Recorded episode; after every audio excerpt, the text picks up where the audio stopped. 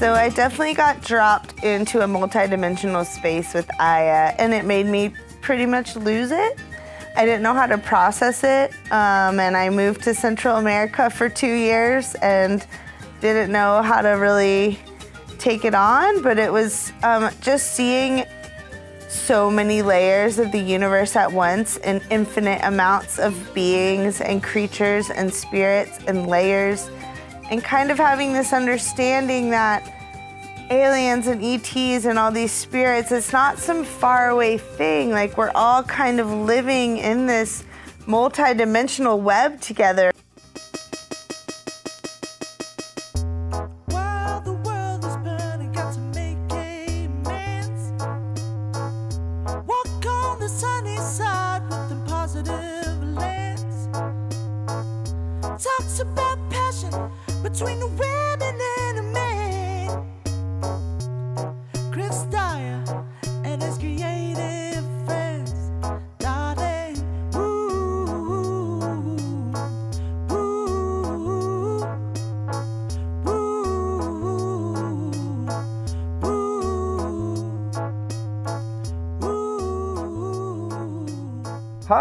Welcome to Chris Dyer's Creative Friends, the super awesome podcast interview show that me, your artist friend Chris Dyer, does to interview his super awesome, interesting artist friends. Today, I'm interviewing my good old friend Ashley Spiro. She has been this really interesting artist that has come to a couple of my retreats in the jungle, and we've become friends uh, over these years. And this week, she is spending some time in Quilmana, in my land here in uh, close to Lima, Peru. How are you doing, Ashley? Hey, Chris, I'm doing great. Amazing. T- Yeah. tell me a little bit where we are right now. Um, we're at your awesome space surrounded by flowers and cactus and this awesome retreat space that you're building. And I was super psyched to be the first artist residency and come paint my paint juju on this awesome wall here. And Yeah, thank you. It's, uh, yeah. basically right now it's still far from being a, a, a retreat space or community spot right now it's my family retirement home that i come every winter to spend just time with my parents but you know as somebody who has a lot of awesome artist friends my dream is to bring all my artist friends and you're the first one woo yeah. so stoked and so far you're doing an amazing uh, job on this uh, little mural piece you're not done yet you'll finish this afternoon before you fly back home tomorrow so thank you so much to start with this Yeah. i Yeah. hope you had a good time Yeah, absolutely. It's been a we've gone through quite a journey these past few weeks and it's been really beautiful and enlightening and ups and downs and highs and lows and amazing journey. Yeah. yeah well thank you once again for simply by, by, by painting this but also for just being my friend especially at a hard time like i'm uh, spending through these last few weeks. Uh, but we won't get into that too much. Let's keep it airy and happy as usual. So let's start with some basics. Please tell me what is your art about? You're like a really interesting weird crazy kind of person and your art comes as an explosion of energy what is it all about Um, I've been channeling shapes and symmetry since I was really young, and it started as just a way for me to process the world. And I just uh, I started making symmetry in my sketchbook when I was going through hard times when I was a kid, and it just kind of carried me through, and it's just evolved. And um, definitely at the beginning, it wasn't about like being an artist or really anything to do with that. It was just my way to take the world and put it in a way that made sense to me.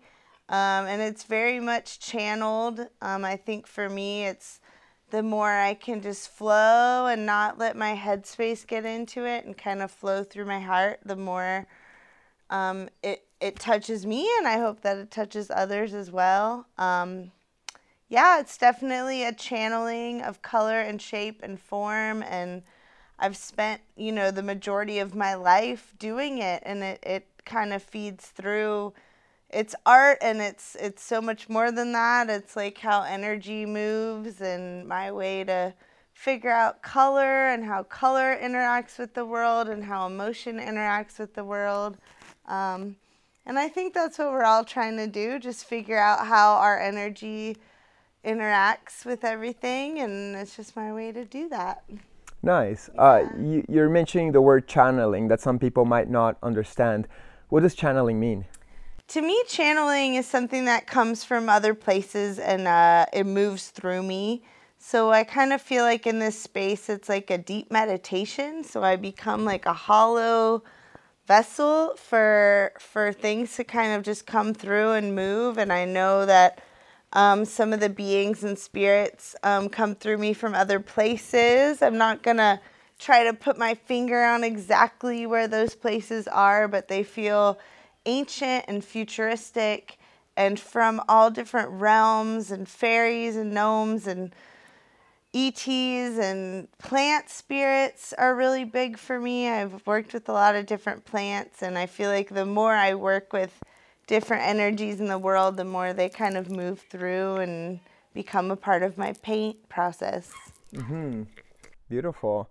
Um, it seems from the conversations I had with you that your each painting you do has a specific code which is about healing somebody, and then the person that buys that painting uh, interacts with that specific code that you've created. Can you tell me a little about that? I'm just kind of learning about that, but it's really interesting because I feel like certain people are so drawn to one painting and I kind of have like an intuition for it. Like there's some sort of healing that someone is looking for. And I've had a lot of people buy my art that are like, this is so weird.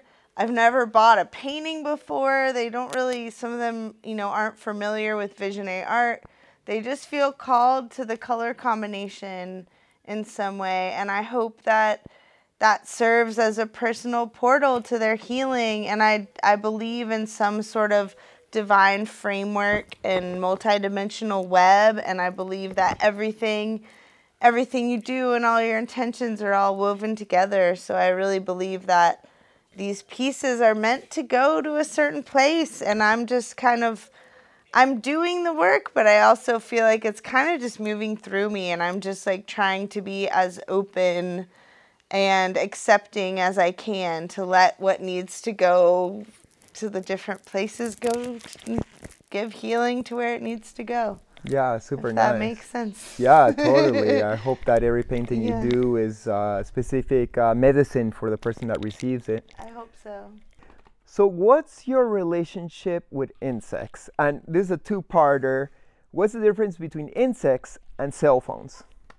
Oh, you're gonna bring it back to that one. why not? So this was a very particular um, plant journey I had with ayahuasca, where she put me into the insect kingdom, and the beginning of the experience was about.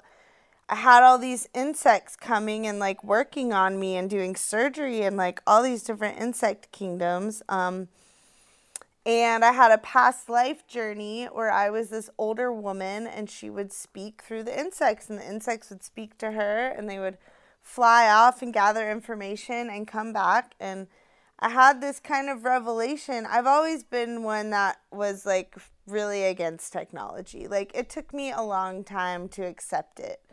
Um, it always kind of turned me off. It felt like it was fake and I was like the last one to get a cell phone and I was just like I feel like this is a bad vibe. And slowly I've realized that you can transmit healing through this and there is a way to use technology for good. So that's been a slow and potent revelation. But um I I had this moment where the sound of the insects sounded just like the buzz of technology. It was like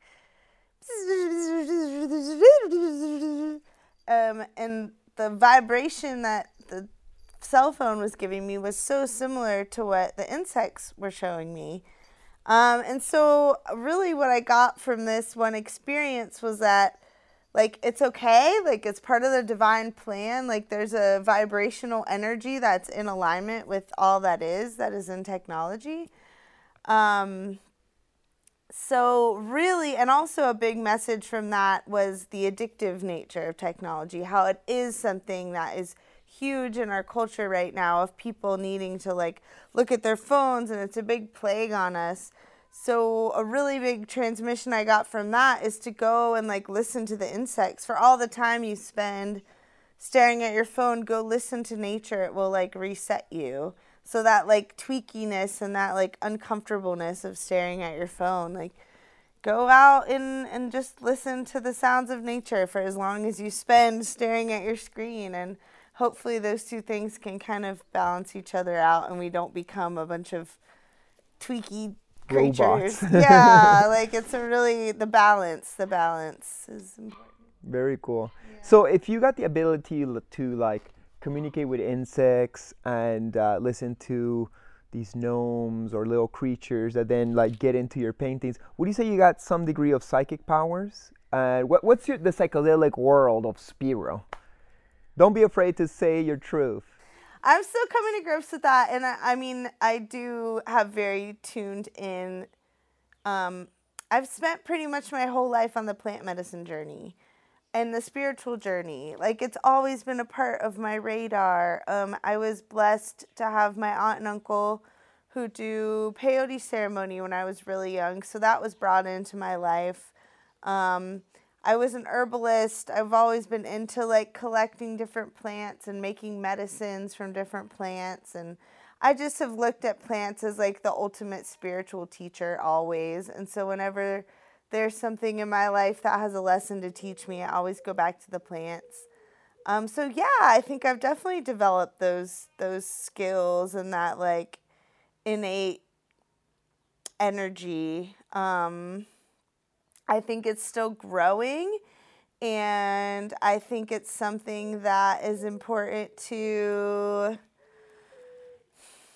just be conscious of the way that we're putting out there into the world and uh, and constantly be on the path of growth and discovery and constantly be open because as soon as you're sure that you're a psychic or you're sure that you're a healer or you like think that you know something the universe is going to come in and like chop your feet from under you and put you back into the abyss where you're like I don't know anything at all. So as much as I fine tune these skills and I get to these these peaks in my life where I'm like, "Oh my gosh, I understand. This all fits together and I can hear these spirits and these creatures and um there's always there's always room for developing and finding new ways to process and but I do have a lot of spirit guides so they're helping me on this journey. Beautiful. It seems like every time we get to a certain level of evolution or spiritual path, the spiritual path itself humbles us to know that we ain't we ain't shit and there's so much more to go through. Absolutely. I, I remember one night, I think like after the third or fourth uh, ayahuasca ceremony of the, the retreat we just did, you got a big connection with your alien tribe. Um, can you tell me a little bit about your connection with aliens? Yeah. Is that a hard question? Um, no, but I definitely okay. So I definitely got dropped into a multidimensional space with Aya, and I had been there before, um, and I had been dropped into this multidimensional space in my early twenties, and it made me pretty much lose it. I didn't know how to process it, um, and I moved to Central America for two years and didn't know how to really take it on, but it was um, just seeing so many layers of the universe at once and infinite amounts of beings and creatures and spirits and layers, and kind of having this understanding that aliens and ETs and all these spirits, it's not some faraway thing. Like we're all kind of living in this multidimensional web together. It's just as we evolve, we're starting to see each other more and more. Like the veils are getting thin. And I also see it as kind of like you're here and there's like infinite doorways on every direction. And you can kind of sway and like move in and see these beings and these spirits. And then you move in and see these. And it kind of gets wider and wider. Um, and yeah, it's it's just an infinite and it I think to where it used to be kind of scary, at this point it's just like, wow. There's infinite possibility out there, and we have a lot of things that we are dealing with as humans on the planet in this 3D world that we really need to pay attention to.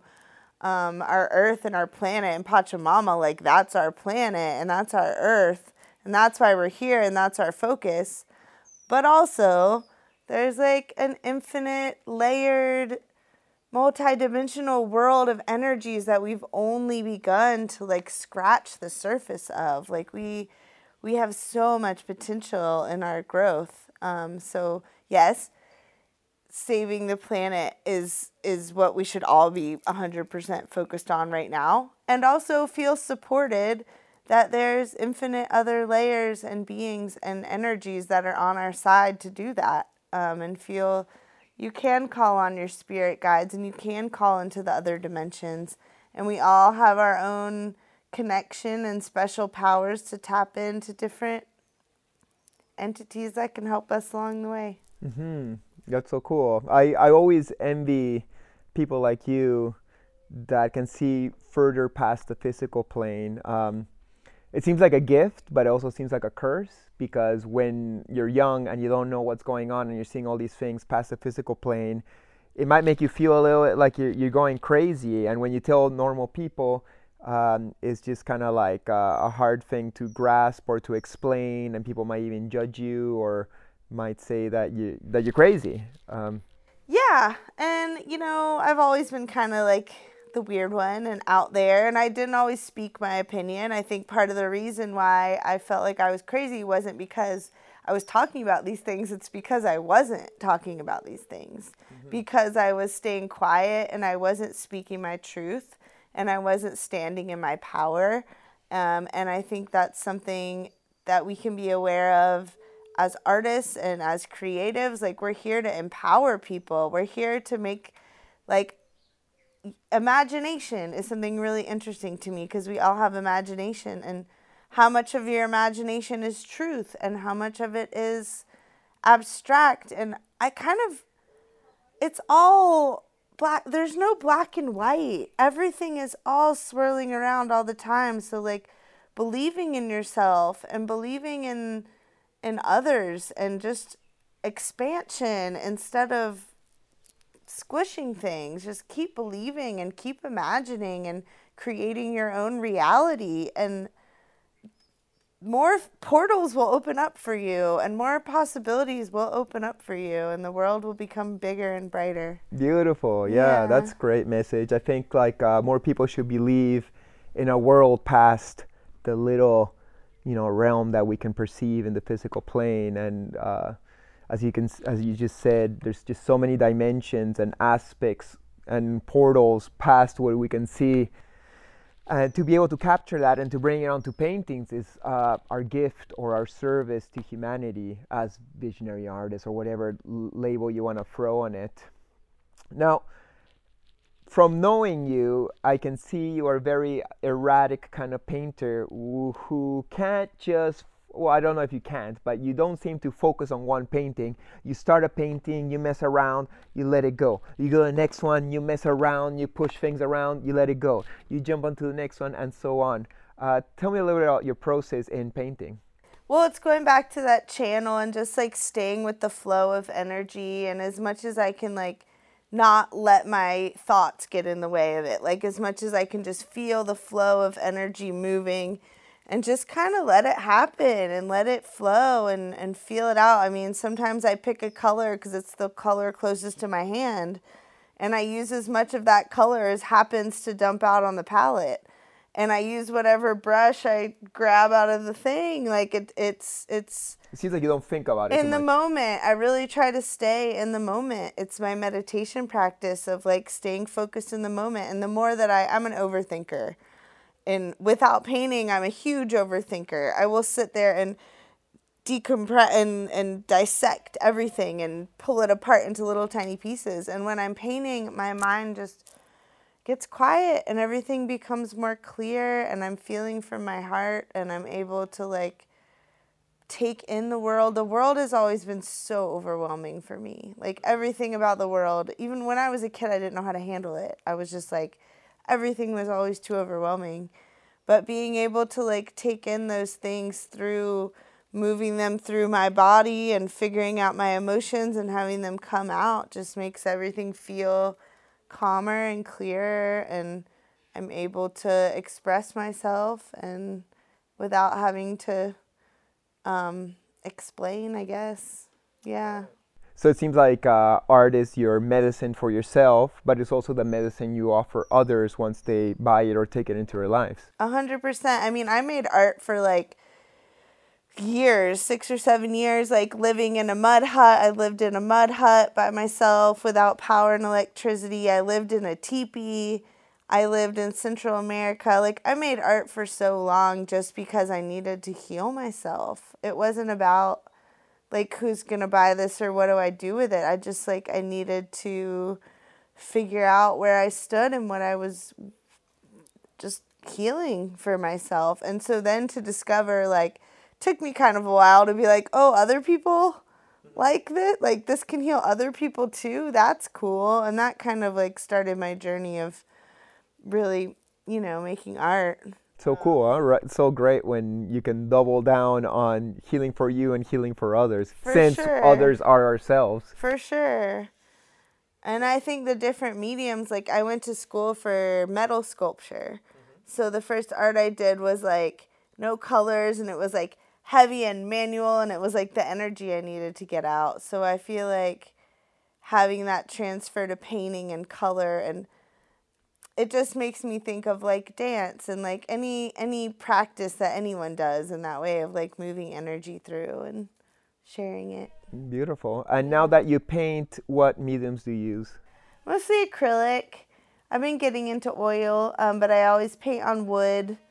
I've always like felt a connection to wood. My grandfather was a wood carver, um, and I've always just my house is made out of all wood, and there's something that's like alive about the piece of wood. I feel like um, when I first started making art, it was about bringing out the soul of the wood and the spirit. Like wood is was a tree, and this tree had a spirit. So if I'm bringing through these spirits and paint, like I have to trace it back, like the wood I'm painting on and the brush I'm using, and you're it's all a spirit. You're all interacting with different spirits. So I love painting on wood too, and my first paintings when I got out of school was on uh, broken skateboards, which was both wood, but wood that had been utilized by you know people who were having adventures with this plank of wood. And then it, when i paint on it it would bring all this amazing energy out of the combination of human and the nature spirit that hopefully we can you know keep forever.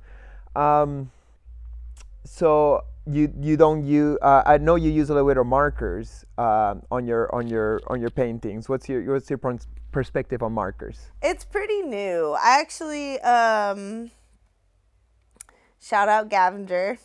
Um, my roommate used them a lot, and so I started dabbling with them. And yeah, I think they're a great tool. I don't know. I've been trying to be more open because I went to art school, and so art school was different from the visionary art world. Like they hated symmetry, which is funny because I like do symmetry, but I was very like traditionalist in my practices and like you know, but now I feel like I'm like, you know, whatever whatever new medium comes up that's fair to use and so yeah, why not try everything? Yeah. but you would use it on a canvas but not on a mural Um, you know, I'm pretty new to them, so I'm kind of just like figuring out where they fit and where they don't. But more often than not, I do feel like I can't get that.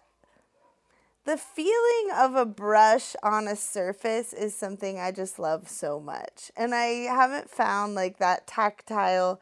And for me, it kind of comes back to like the feeling of it sometimes more than the final product. Mm-hmm. Like it's about like if I'm transmitting the best energy that I can transmit, it's like, how does that that brush feel on that wood? How does it glide? How does it move? How does that color look? or just the Um, personality of the line work that you can do with a brush where you can go from thin to thick and round it out right. It's like that flow, and so I yeah, I Right. like brushes better.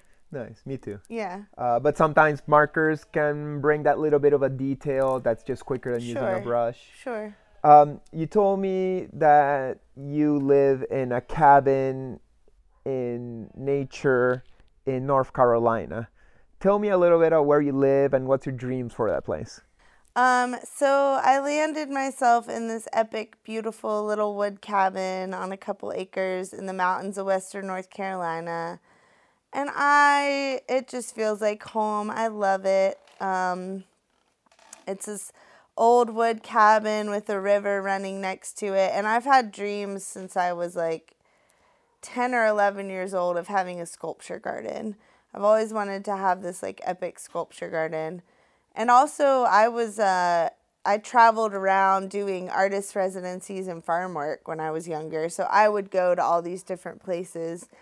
Um, my parents also like took in exchange students and kids. So I've always felt this calling to like create this space where people could come and feel supported and feel inspired um, and have some free space to create. And so I've I've always known that was a part of my path, and it keeps being more and more kind of clear where I'm going with that. And yeah, um, psychedelic sculpture garden slash healing space. Um, I want to have international artist residencies. I want to bridge, you know, world communities because kind of our scene is really big in the U.S. when there's so many other super super talented kids around the world that could benefit from coming and um, yeah, I i- it's really similar to your vision here. I think we have very similar visions and being able to host workshops and retreats and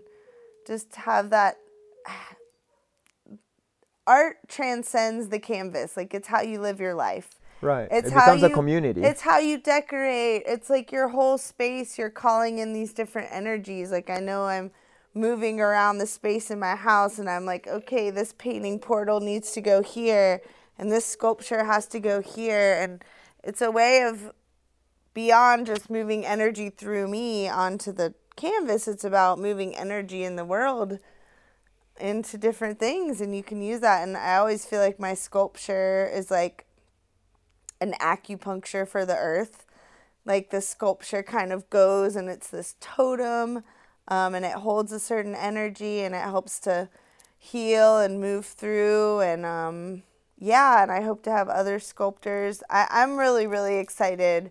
It's been 10 years um, since I got a sculpture degree, and it was so hard to bring this medium through because it's heavy and I was always a traveler and I'm like starting this new chapter of being able to do sculpture again and I think, you know, visionary art sculpture is not a very it's I think it's a new like art in public spaces, you know, in the park um, and in nature where people can interact with it and I'm really totally. passionate about that. Have you been to Cosm yet? Um, I went to the Hall of Sacred Mirrors in New York City. I stumbled upon it by accident when I was in college. Um, and yeah, but I look forward to visiting Cosm. Nice. Well, Yeah. I, I'd say my future dream for this place, not that it's anywhere close to because right now it's my parents' retirement place and I'm not about to stomp into their situation. But like eventually, as you know, this is something that goes into the future with myself, it's the same as, as you, like a place for community, for getting together, for doing art, for healing, for ceremony. And uh, I myself have been inspired on what uh, Alex and Allyson have been doing out there in Cosm. Their thing is uh, at a larger scale. Like I, you know, I'm not trying to like do the biggest thing. I just want to do a little offering, as you also. And as you say, we can do a painting, and then our life is our painting.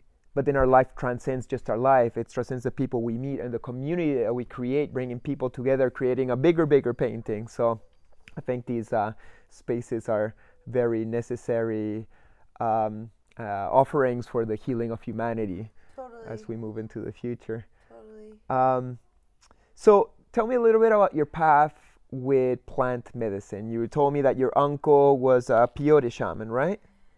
Yeah, he was a medicine man, and my aunt and uncle practiced Native American church, so I got to be exposed to that when I was really young.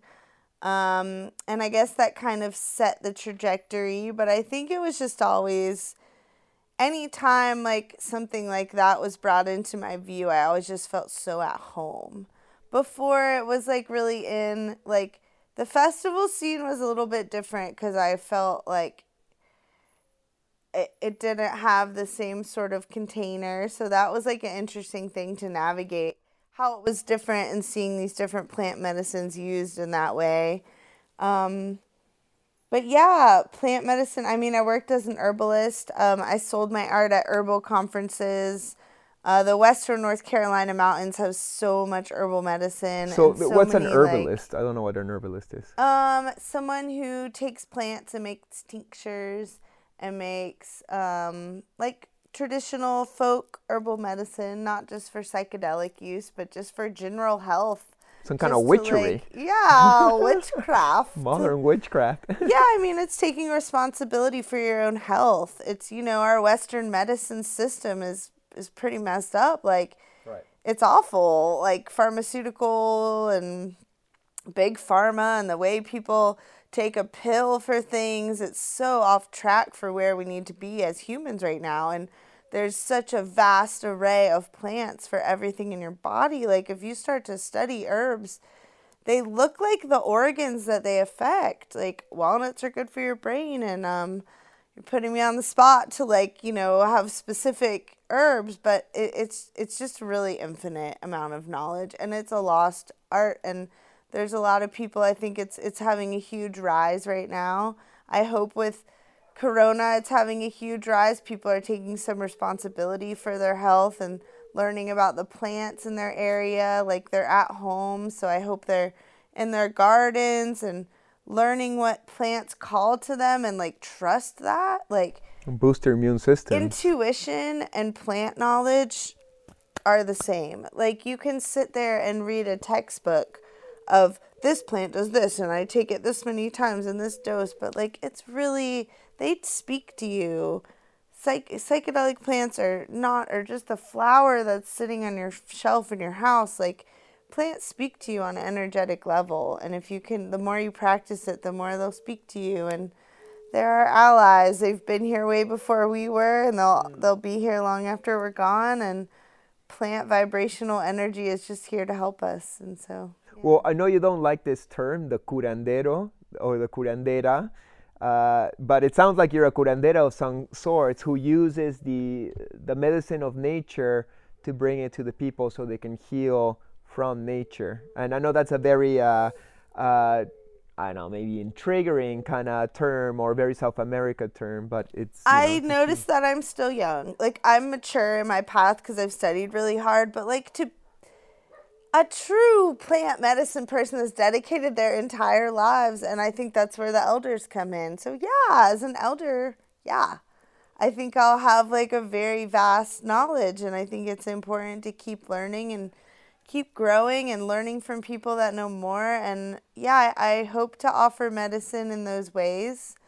Um, and yeah, time will tell what exactly, you know, I think the words shaman and curandero and ayahuasquero, I honor that culture so much. Um, it's it's constantly changing and I just think with plant medicines coming in to the states, it's time for us to reevaluate. It's time for us to be really conscious about where we want these things to fall.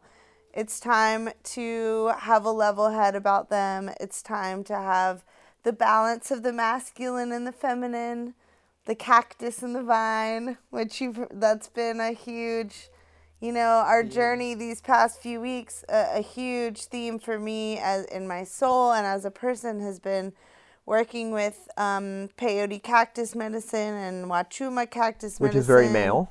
which is more masculine, and working with the vine ayahuasca, which is very feminine.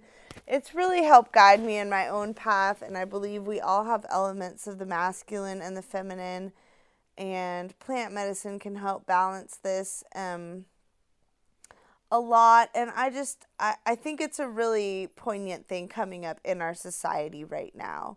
And I think it's something that is imbalanced in in so many levels of our culture. Like there's so many imbalances, um, and we're learning. We're learning. We're all learning how to figure that out, um, and start. You know, gender identity and the roles of men and women, and I think in our generation, it's just been something that constantly comes up, and we all just are trying to stay open and do the best we can, and um, have all have voices heard and there's so much to be said that it's hard to say. There's Right. so much to speak for on this seems like- topic. it's just it's so Seems like every decade or even every you said generation, but generation is what defined every decade or two has new lessons, new uh, vocabulary, new ways of approaching Yeah, and these we're things. we're tearing down the patriarchy right now. Women's empowerment is at the forefront of our society. Like that is what we've been working on. We're tearing down the patriarchy. It it has so many dark fingers twisted around our world and we're tearing that up and we're breaking it down and feminine power is rising and then it's time to heal the masculine.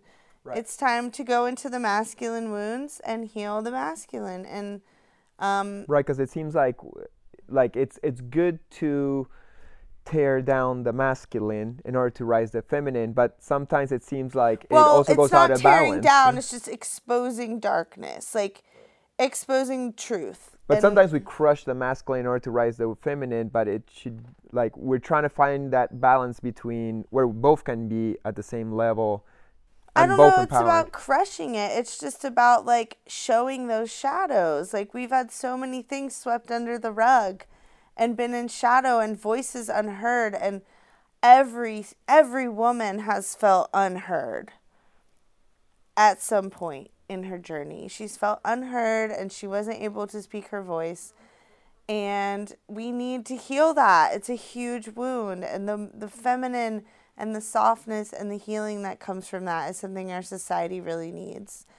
And I also think the feminine is about raw expression and emotion and getting to just speak and getting to move that energy through where I feel like masculine energy is a bit more about like taking the space and stepping back and trying to figure things out more logically and coming to a conclusion and I mean it's all a part of the same whole um find for balance. Yeah. We're just trying to meet in the middle. Like i think us men are trying to find more of our feminine side as to be softer and uh, have more emotion while uh, maybe the females um, or the women um, trying to like maybe also see why us men are a certain way or maybe how we can heal the wound that make men act in unbalanced ways um, because obviously men act in unbalanced ways it's a big conversation and, and, and to find solutions on this little conversation between you and me is a big challenge but that's kind of like what we've up been up to in the last three weeks even before the it's hard not to talk about it. Like Right. it's a huge, deep conversation, and even right now, I wonder like, am I saying the right thing? Because I've always been a huge voice for female empowerment. That has been a huge part of my journey.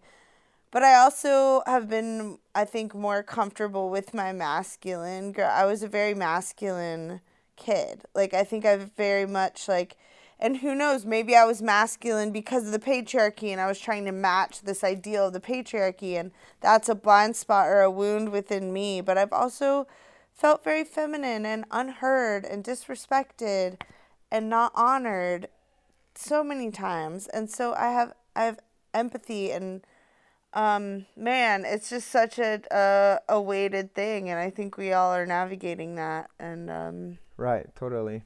Um, as a man that grew up in Peru, the country we are right now, that's a very masculine, macho country, you're supposed to be a certain way.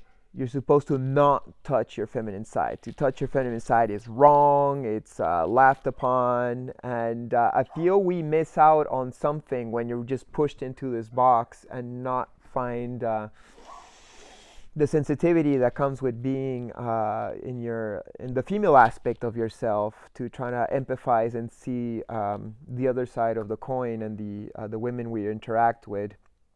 So that's something that I'm myself I'm healing in myself right now and trying to learn how to become a man that can listen to women more and um, while at the same time still standing in my uh, masculine aspect and, and uh, using that strength for good if possible and empowering uh, my female friends to also stand in their masculine aspect that has that strength and power to fight through And the only way it's chapter. about that sensitivity. So the only way you're gonna learn it is listening to the feminine.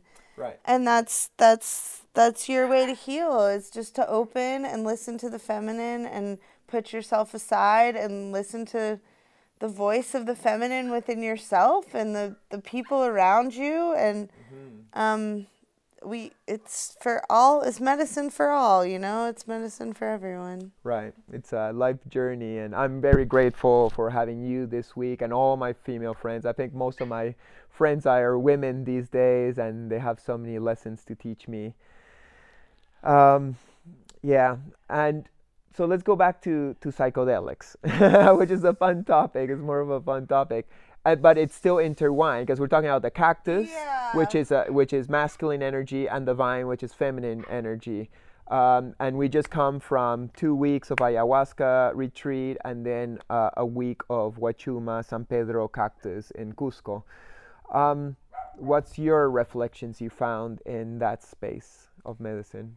Well, I think I touched on them before, and it's going to keep bringing me back to this masculine feminine balance because that was really the, the core of what I learned through them. Like, um, I will, I do want to go into psychedelics of a lot of people look at my art and they're like, whoa, you must have psychedelics every day, and you like take psychedelics and then you paint. And I'm like, no, dude, like, this has been a life path for me. Like, I go have a plant medicine journey and learn from it, and then I wait like a year.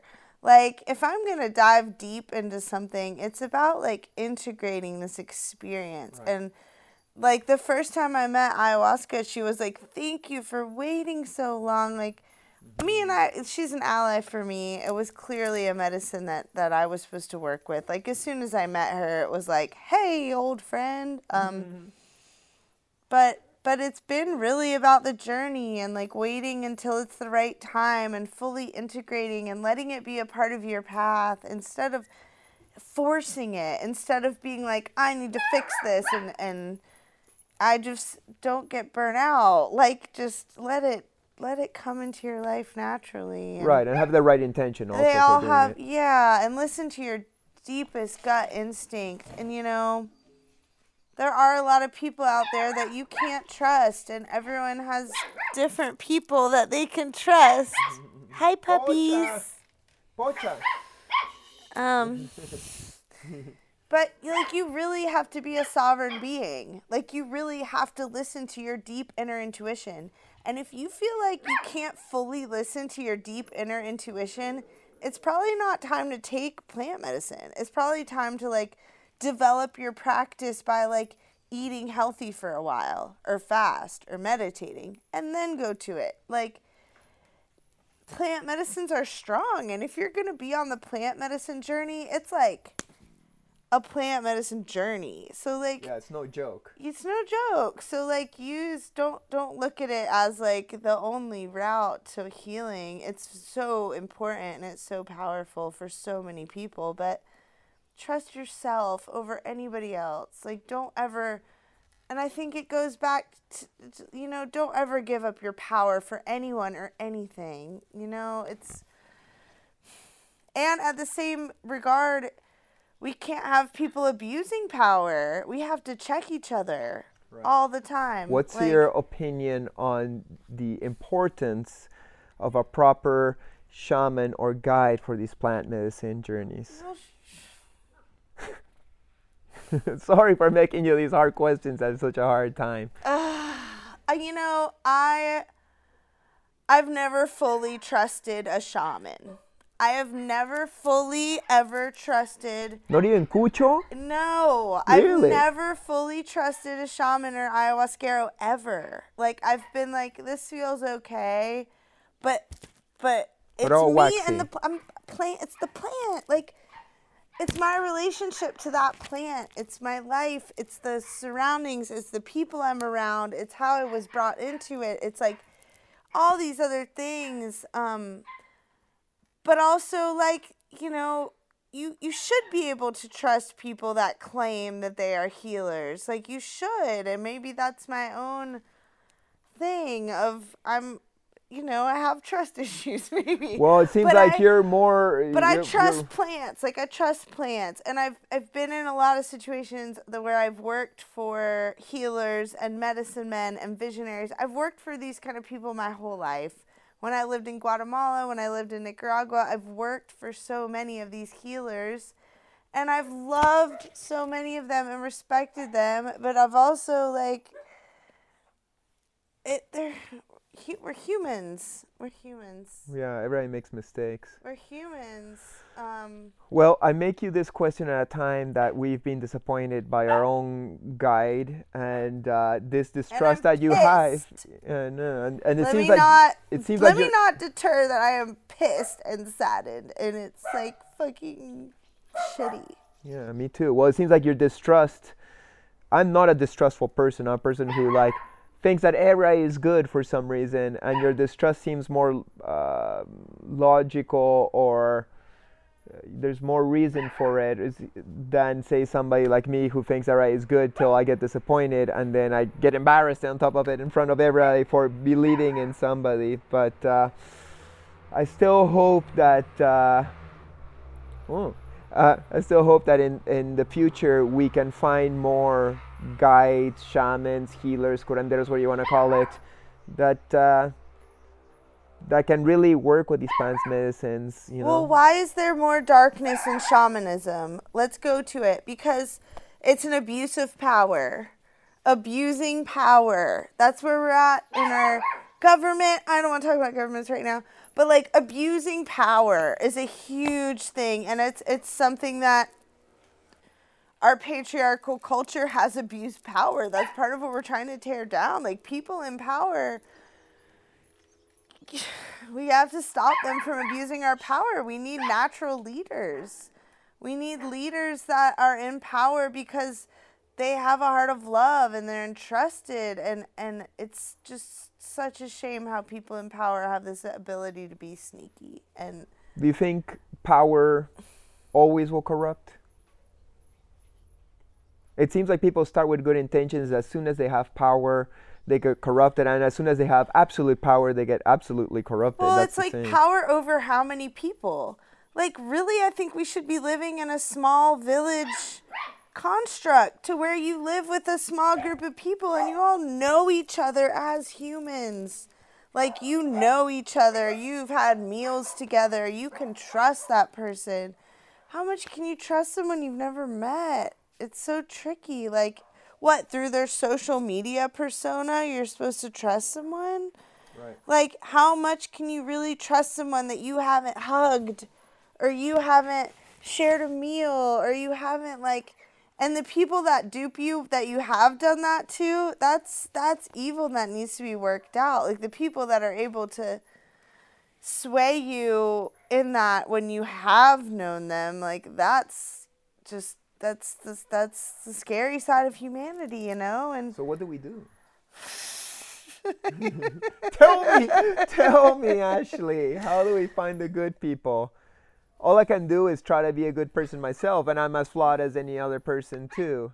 And uh, yeah, but we're. I'm. I'm I mean, all we can do is be as well. transparent and be the best people that we can be and speak up if you feel uncomfortable and speak your truth and and talk to your friends and talk to your community and support each other and love each other and don't be selfish and hmm. All right, so we're at a time of a female power revival, fuck yeah. right? Fuck yeah.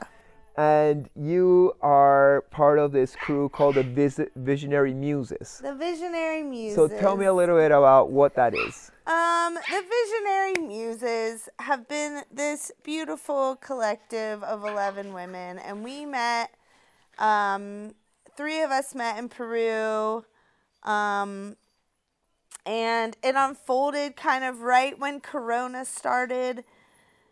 I want to name them all right now, and I'm scared to miss one. Just miss, name a couple. Na- Name those first three that you met on my Um, retreat. Ariani and the Metatonist and Elisa Vasilisa art, and then we have Stella and um. Kaylee Collinson, Emily Kell, Dome Moon, Sarah Vaccarillo, um, um, Adrian, Tamar Arachne, Olivia.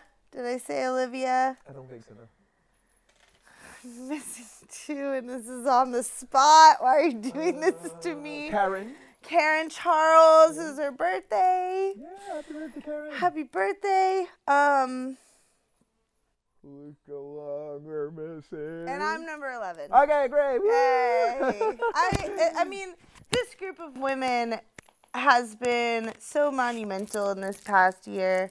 It was right when Corona started, and we just started paint. So we drew names out of a hat, and we all started painting each other. Um, and so we each did a visionary muse portrait of the other one, and it was all just about female empowerment and seeing like really seeing a woman and for me you know i do like more of energetic channeling. So it was like really seeing another woman in her power because women have been like almost put against each other in a way. Like there's this competitive edge because we're trying to like compete with this dark patriarchal system. So women are trying to be like competitive when it's not in our nature at all. We're here to like hold each other and rise each other up and love each other. Um so it's been so beautiful to have this kind of collective of women. Um, we just opened our show on the Vision Train, and it's yeah, the Visionary Muses. Um, it's the first time a lot of us, or at least half of us, have painted portraits. So I think it, for me, it was like you know using your art to raise up another human. Like how beautiful is that, and how empowering. The dogs. He wants to be in. Um, Um, so in this whole situation of female empowerment, you raise each other up, but you're also talking about bringing down this patriarchal structure. Um, does that mean you're against men in any way? I know the answer to this, obviously, but explain a little bit, like you know, what's what's in in the rise of female power. What's your attitude towards male uh, masculine power? Well, they've abused the shit out of it, but every man that I have gotten to know deeply has some serious sexual trauma and wounding. And it's impossible for me to not have that in the picture. And I think so many women have been hurt by so many men and it's it's terrible and we need to bring that out but i do think the next wave of this is how many men have sexual trauma and whether it's from their parents or from you know i can't touch on where it comes from but i think that's the next wave of this and and men need to you know talk to each other too and support each other and support women first and then they need to support each other and Right. and this there needs to be a floor for men to talk about their sexual wounding and their sexual trauma and um, Right. we all need a floor Yeah, we're all humans. We're all Yeah. sensitive. Um, I know as a man, I got my own sexual traumas that are sometimes harder to bring to the light because men are supposed to be strong and men are not supposed to have these issues. And you can talk it to your female friends and they can have some empathy, but they don't really get you because they're not actually men. And if you bring it up with a dude, they might make fun of you or you know, or they might not empathize, or they just might not want to talk to it at all. And there's really few sensitive men that I can find and speak about these things, like well, and it's also like you know your age and culturally like mm-hmm. it i think it's coming more into light and i see you know kids there's so many movements that have happened in the past like five years with with gender identity and gender fluidity that have really started to break this down. And I also recognize that there's a lot of new terminology and there's a lot of new ways of speaking about these things that get harder to be unified because it's it's a constantly evolving conversation. Right. Um, and to stay on top of it can be really tricky. And so I think Yeah, as a, as a, as a guy who's in his 40s, who was born in the 70s, I feel pretty clueless about the new terms and the new protocol. Well, but you get less excuses because you're a public, you're a figure, and so you, it's your responsibility to research this stuff, and now you know it's your responsibility to like know, and it's also you well, know, it's I, I wouldn't say I get less excuses. I get more shit when I get it wrong because more I'm under the gun, under the, the microscope Well, more for as a public person. your gut reaction was wrong. Your gut reaction was wrong, and that reveals a a mis a shadow. It re, it's a shadow, and it's a misguided. Your gut reaction was wrong, and and that is what it is. And we've all been. It it happens, you know, like it happens, and yeah, I've seen you. You've so proven yourself, and it's so hard for me to even transmit on here. But I mean, come on, like, what is it to, to see someone on social media and to and to spend time with a person? Like, social media is a strange beast. It's a whole strange beast, and I really, really hope, and it's a way to abuse power, and it's a way to spread healing energy and it's just such a a new thing that we're all trying to freaking figure out and I just really hope that it can be used for the highest path of healing and transformation and doesn't be used for disillusion and and power struggles and fame and fortune which that's always going to be the dark side but I surely hope in our painting and our visionary art community if anywhere on freaking social media, like please, man. Well, you know that I've Our always tried to use my social art- media. it- to, this isn't about you. This is about the whole community. Right. Well, I'm, I, I can only speak for myself as the person that I am. Whatever I've amassed social media wise, I've always used it as a way for spreading my medicine, for empowering my friends, for just spreading the good word of like, let's make the world a better place. And even with my uh, shortcomings or blind spots or miscommunications or, uh, you know, people having different opinions that your own, the intention was always good and uh, as soon as i made a, a big mistake or you know as you said like I, my gut feeling was the wrong one because i was just uh, in the wrong place or misinformed or i just don't really get the the, the situation then the whole social media crushed on me Well, I think people thought it was like this hidden nugget of like dark character. Like you exposed this like really dark side of yourself. And we I mean, we all have a dark we all have some darkness that needs to be brought to the light and we all have those moments of darkness. but do you have to be punished by the whole well, community but or your the difference exercise? is that, you know, 200,000 people have witnessed your dark moment. And that's that's your responsibility and that's your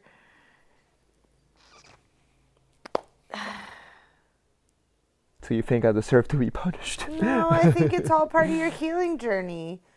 I think it's a part of your healing journey, and that's just that you're serving as a, you're serving as an opening for a lot of people to think twice. A lot of men to think twice about what they say and how they say it. And and that in itself, even though you you I hope that that gave an opening to a lot of people because a lot of positivity came from it and a lot of negativity came from it. And it's just all a part of the healing path. We're all just in this for healing. We're not in this to be popular and to do we're all just in it to like do the best we can and heal the most we can and bring the most love and Right. Well, I'm happy that whatever mistakes I might have done, you know, or you know, suffering that was brought upon me because of it, if it serves to um, serve as an example for other guys of what not to do But and also to bring a some teaching moment for yourself. oh like, yeah, hell yeah! I've like learned to a show lot. gratitude for it and be like, shit, like, yeah, no, I'm great. I'm grateful. I'm happy. Okay, I'm, I'm happy, but you know, like I wish I didn't have to like go through like so many fingers coming down on me be like, but you know, that's the world, and that's also my lesson of knowing that hey, I know I'm a good person, and even if when I make mistakes, I still gotta know that I'm a good person, and that the fingers that others point at me shouldn't dictate how I observe myself too, you know, because I'm like we all we all deserve a, a day or two where self- we make mistakes, you know. self love. I mean, you have to have self love. Like, where else? Where would you be without? I mean, that's the core of it all, right? It's is self love and All right, so my next question is a very important one. What's the recipe for a Play-Doh cookie? what? What's the recipe for a Play-Doh cookie? A Play-Doh cookie? Yeah. Um, that orange color that's like that orangey, like red pink color. Do you know what I'm talking about? That was my favorite. It's like still my favorite. they were very I- salty. Still think of Play-Doh when I think of that like orange, red, vibrant. Uh, Play-Doh. You put it in your paintings, that's for sure. Tell me a little bit about the North Carolina scene. You're from North Carolina. There's a little bit of a art scene there. There's a. It's a huge. I mean, we are an epic crew in Asheville. I think the Asheville art scene is growing so much, and we're a little bit more humble. Um, I think we're kind of like more. We're like the gnomes, you know. We're kind of like more in our in our homes, and I think some of us have been less like business savvy in a way.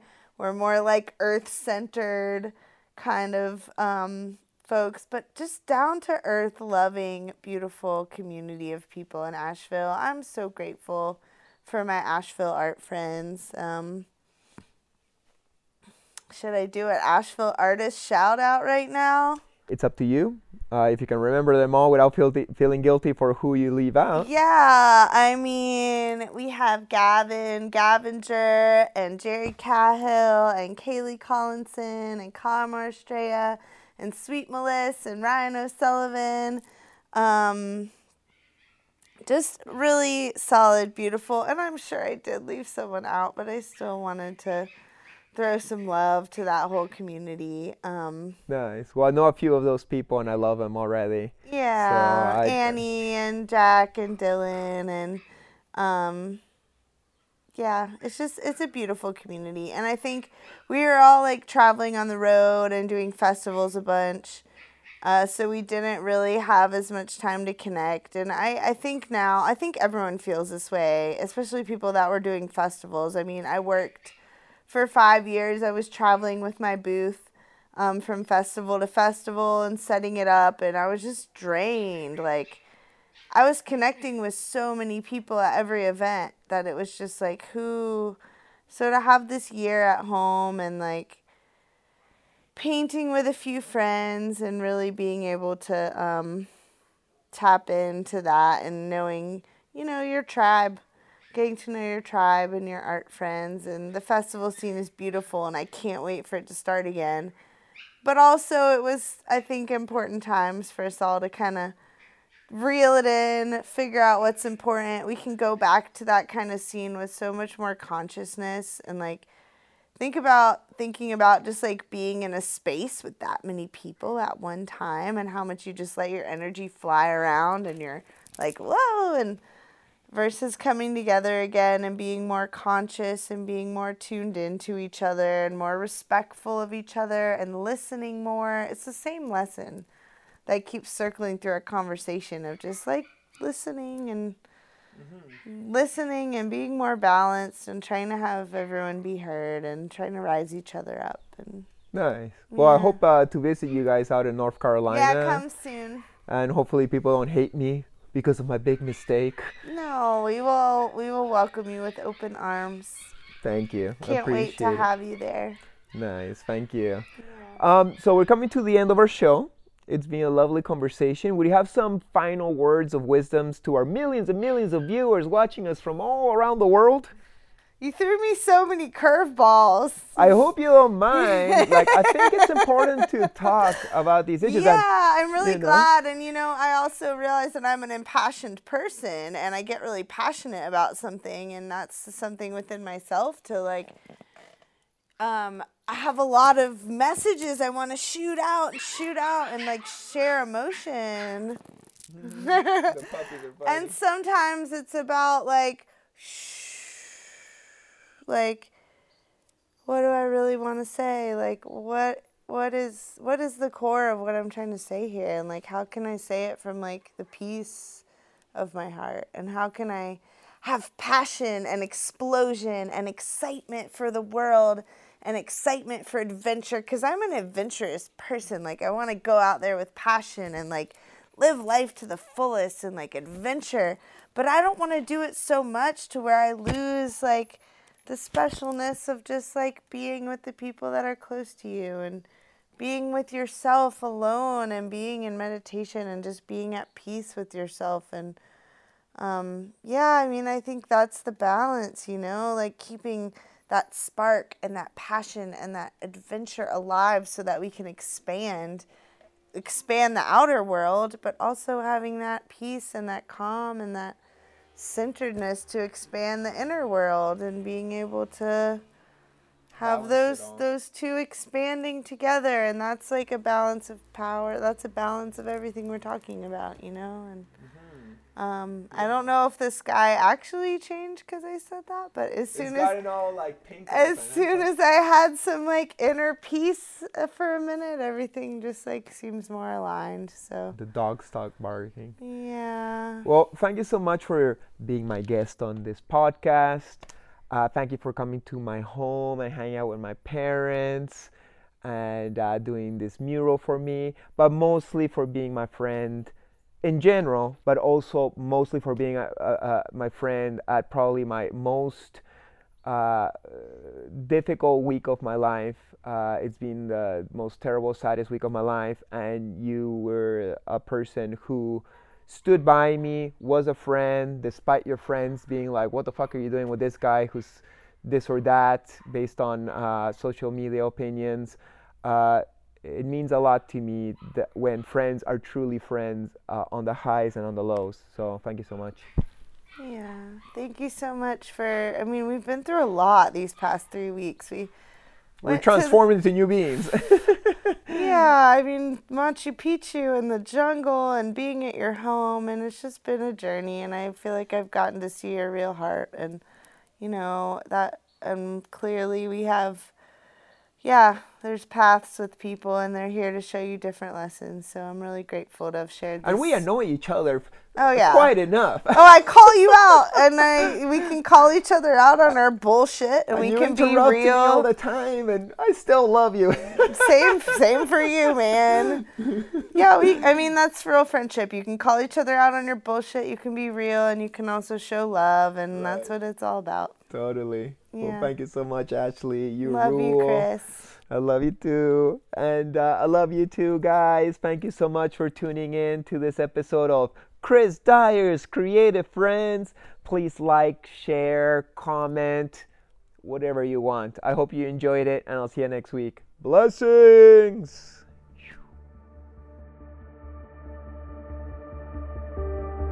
the hold of the insanity of what I call the old story of what the world is, what's real, and who I am. The hold of that is so strong that without some dramatic intervention, most people carry that to their dying day or their dying weeks.